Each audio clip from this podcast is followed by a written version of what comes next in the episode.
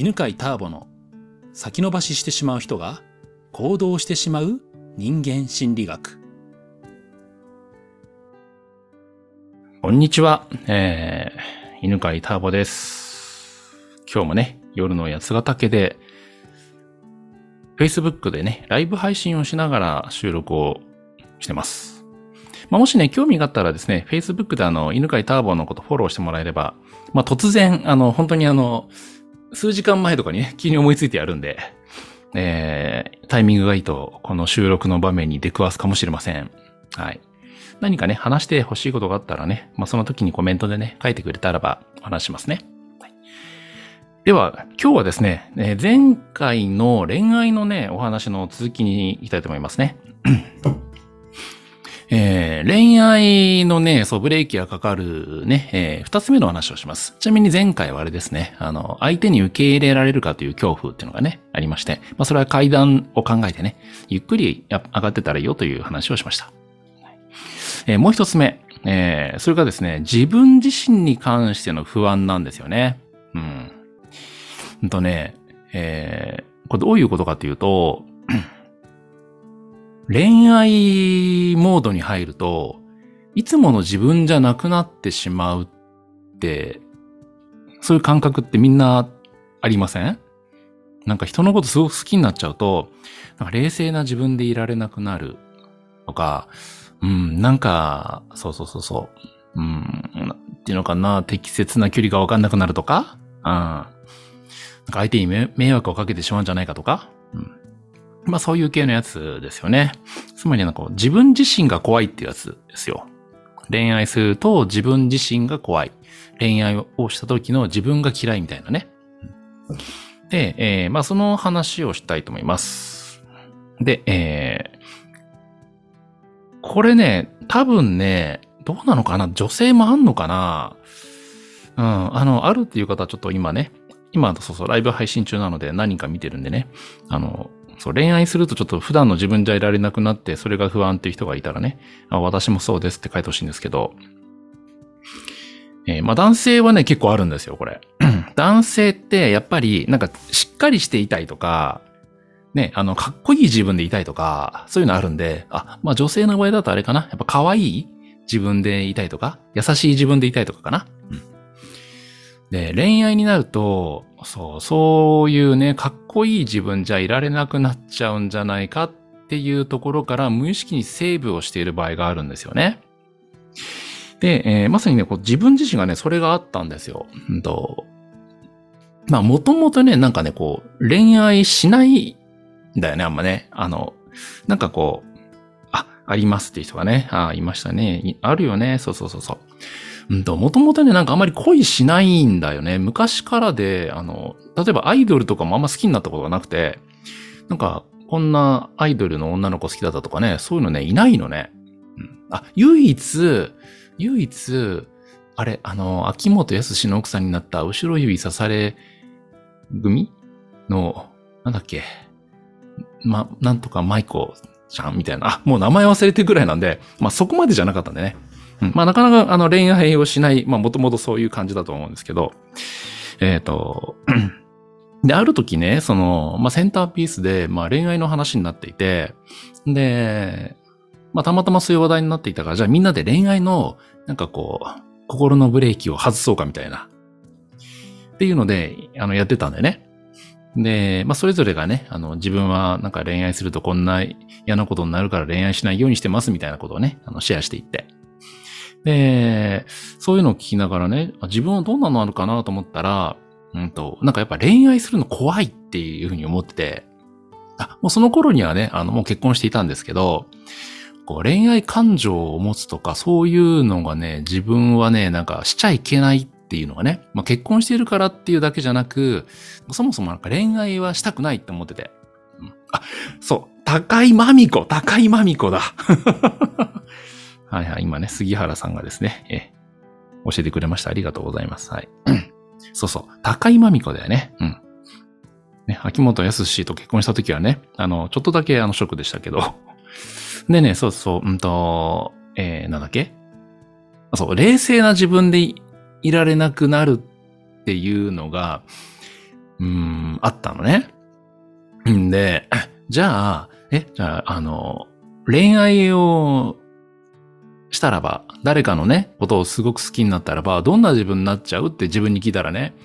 なんか、もう、その人の前に行くと、もう、うーみたいなね、なんか舞い上がっちゃって、もうもじもじしちゃって、なんか話したいこともろくに話せない、なんか、はっはみたいな、口パクパクするみたいな、なんかそういう自分がね、パッと浮かんできたんだよね。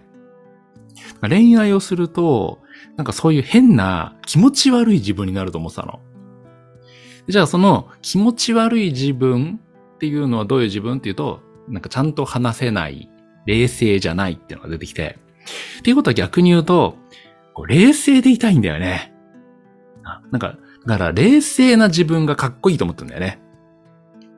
いや、そのかっこいい自分を見てほしいから、だから、そう、恋をしたら、ね、冷静な自分じゃなくなっちゃうからさ。うん、かっこいい自分じゃなくなっちゃうから。だから、恋をしないように、無意識に、えー、恋愛のね、こう、火消しをしていたんですよ。火消しっていうするにさ、あの、好きになるとなんかふわーって好きな気持ちが燃え上がるじゃない。で、それがね、起こりそうになると、いやいやいや、待て待てと。えー、で、そう。そういえばね、そう。それでね、気がついたんだけど、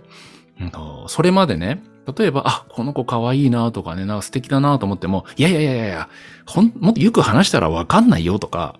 って考えて、自分にね、こう、こう落ち着かせるようなね、会話を自分としてたんだよね。うん、え、可愛いけどさ、え、でもさ、結構裏の目顔とかあるかもよとか、話して、話したらば嫌な面が出てくるかもよとか、どうせなんか、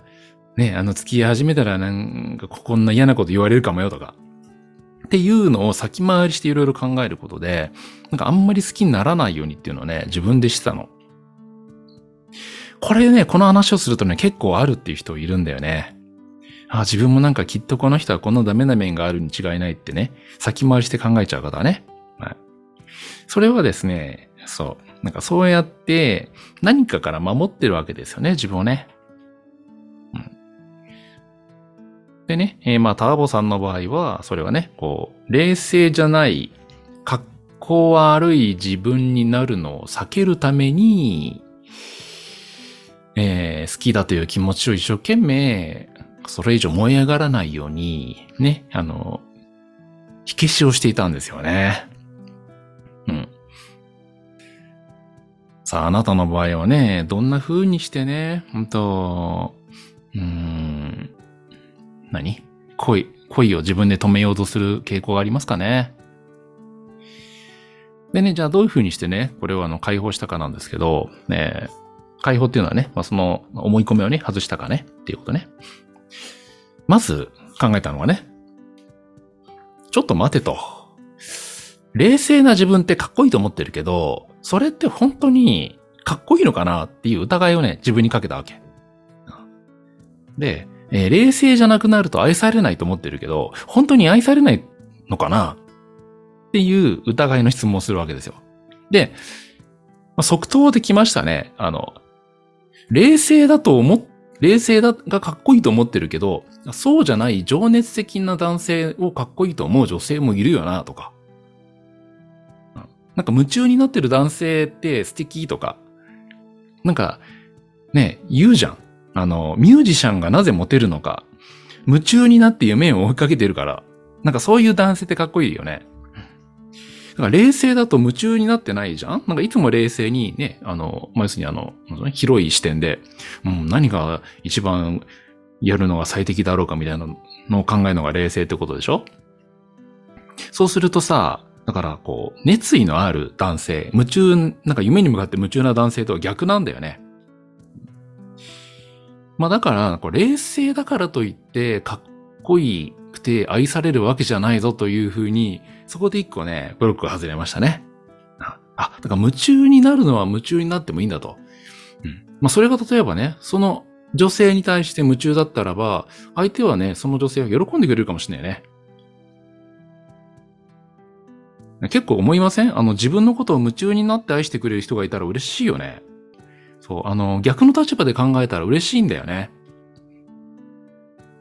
ターボさんのこと考えるとなんか夢中になりますとかね。いつも考えちゃいますとか言われたら、なんか嬉しいなと思うよね。っていうのでね、一個ね、ブロック外れましたね。ブレーキが外れました。でね、えっ、ー、と、もう一個ね、考えたのがね、うんと、なんだっけ？忘れちゃった。夢中になって忘れてしまいました。ねあ、そうそう、あ？冷静じゃないと愛されないか。ああ、そうそうそうそう。うん。冷静じゃないと愛されないという思い込みがね、うんと、冷静じゃなくなって、例えばその情熱的とは違うね。なんか、こう、あたふたしてしまうっていうのが自分の中ではかっこ悪いわけだよね。な、多分ね、あの、経営者として、いつも冷静に判断しなくちゃいけないっていうのがね、入ってんだと思うんだよ。だからなんかそれとね、やっぱこう恋愛一緒にしてんだよね。あの、前回もそんな話したよね。あの、経営と恋愛、恋愛は同じだとか言ってましたからね。いや、多分ね、そこでね、ちょっと同じように考えてるんだよね。うん。で、そうするとさ、あの、そう、冷静じゃないと、うん、なんかうまくいかないと思ってるけど、ね、愛されないと思ってるけど、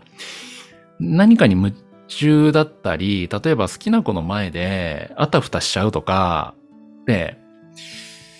なんかそれはそれで、チャーミングな男性だなって客観的に見て思ったのね。うん。っていうのはね、あの、やっぱほら、えっ、ー、と、まあ、本も書いてるしさ、セミナー講師やっててさ、まあ、ブログずっとやってるからさ、だからあの、まあ、そういう、こう、憧れの作家に会った時にみんな、は、は、タボさん、タボさんみたいになるんだけど、こっちからするとね、可愛いのね。うん。あ、あ、うれ、そんな嬉しいんだって、なんか可愛いなって見えるんだよね。なので、なんか冷静じゃない男性は、それはそれで可愛いっていう風になった時に、えー、あ、恋愛でなんかこう夢中になっても、そういう自分はいいなっていう風になったんだよね。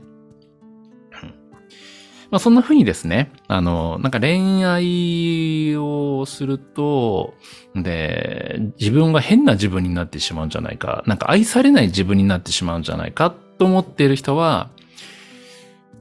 それって本当？っていうね、あの、疑いをかけてみてください。で、違う視点で、ね、えー、他のね、人たちをね、あの、見てみたり、世の中って、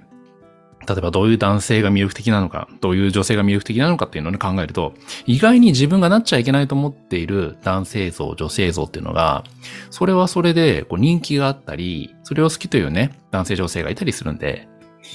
えー、そんな風に考えることでね、え恋愛をする自分に OK が出せるかもしれませんね。はい。ということで、えー、今日のお話は、恋愛のキーブロックの一つ、それが、えー、変な自分になったらどうしよう。これのね、解決方法を話しました。えー、では今日はこのところで、こんなところで、はい、ありがとうございました。また次回。この番組は犬飼ターボ、ナビゲーター竹岡由伸でお送りしました。